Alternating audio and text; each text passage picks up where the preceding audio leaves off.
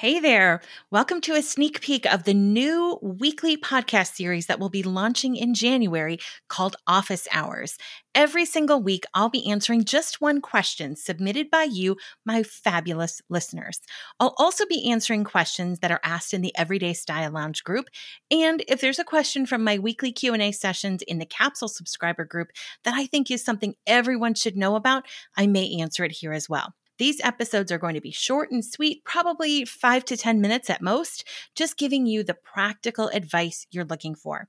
I'll still be doing two full episodes each month, but I wanted a way to answer more of your questions and to give you another resource to make style fun and getting dressed easy. All right, let's dive in. Our first question is one I lifted from the Everyday Style Lounge a couple of weeks ago, and here goes. And I quote, I just received the mini capsule guide and I'm ready to get to work. Here's the deal though the mini capsule suggests a leopard print scarf. I really, really do not like animal prints. It's just not me at all. Should I just get over it and try it out? Or is there an alternative to leopard print that you could suggest? End quote. First of all, the mini capsule guide she's referring to is my free mini capsule wardrobe guide that shows you how to make 30 outfits out of just 10 pieces. If you want your own copy, head over to youreverydaystyle.com and sign up on the big yellow bar that's right across the top. Otherwise, the link is in the show notes for this episode too. And that address is youreverydaystyle.com forward slash episode 23. Now, let's answer her question. First, I am a big believer that you should always, always, always be changing, growing, and evolving in all aspects of your life. And that goes for your style as well. You should always try new things. And I can't tell you how many capsule subscribers start off a season by saying, I will never wear snakeskin print, or I will never wear a jumpsuit or anything yellow.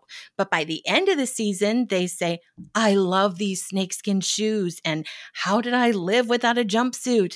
And this yellow sweater is my favorite thing ever. It's amazing what happens when you open your mind and just try. But if you don't like something, I mean, really, really don't like something, don't buy it. There is nothing you should quote unquote get over and try. For example, I hate polka dots. Just not a fan. Never have been, never will be. And just to be clear, there's nothing wrong with polka dots. So if you say, oh, Jennifer doesn't like polka dots, they must be bad. Nope, it's just a personal preference. It's just not my style.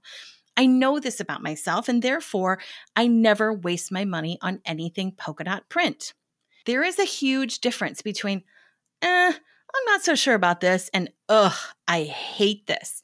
If your reaction to something is the first one, try it. If it's the second, don't waste your money or your time. You're allowed to like what you like and just take care not to never like anything new. Do you know what I mean? That's a style rut. If you find yourself never being open to anything new and never trying new things, we don't want that. However, you should know yourself well enough to like what you like and give yourself permission to like what you like. I have to say that one thing that makes me sad about the online shopping trend is that it doesn't encourage us to try new things. When we shop online, we're less likely to take risks, we're less likely to try new things because it's more costly to be wrong. You have to figure out a way to get those things back. You often have to pay for shipping. It's a hassle. So we just sort of stay in our safe lanes. But I'm a big believer in getting into stores and just trying things on. I say to my shopping clients all the time, it's free to try it on. They don't charge you to try it on.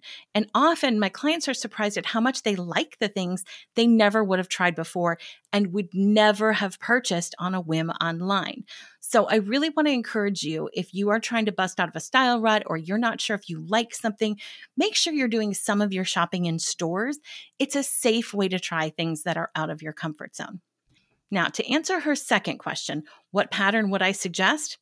First, that mini capsule guide is so crazy versatile that any pattern would work. But more importantly, pattern is really, really personal. It is one of the hardest things for me to figure out when shopping with clients. My ladies will tell me, they hate florals, but then they'll pick out a floral top. And I say, wait, I thought you hated floral. They'll say, well, I like this one. I kind of give up, and pattern is just like what you like. So when choosing a pattern, whatever you like, buy that. You don't have to understand it. You don't have to rationalize it. If you see a pattern you like, buy that. You are much more likely to wear things you like rather than things you buy because someone told you to. Plus, your outfits look best when they're made up of pieces you love. All right, that's it. I told you it's going to be short and sweet. That is it for this first episode of Office Hours. We will be back weekly in January, and I can't wait to hear your questions. I'll see you in 2020. If you've got a question you'd like answered on office hours, email it to podcast at youreverydaystyle.com or head to my website, youreverydaystyle.com forward slash podcast and submit it there. That's also where the links and resources we talk about on each episode can be found.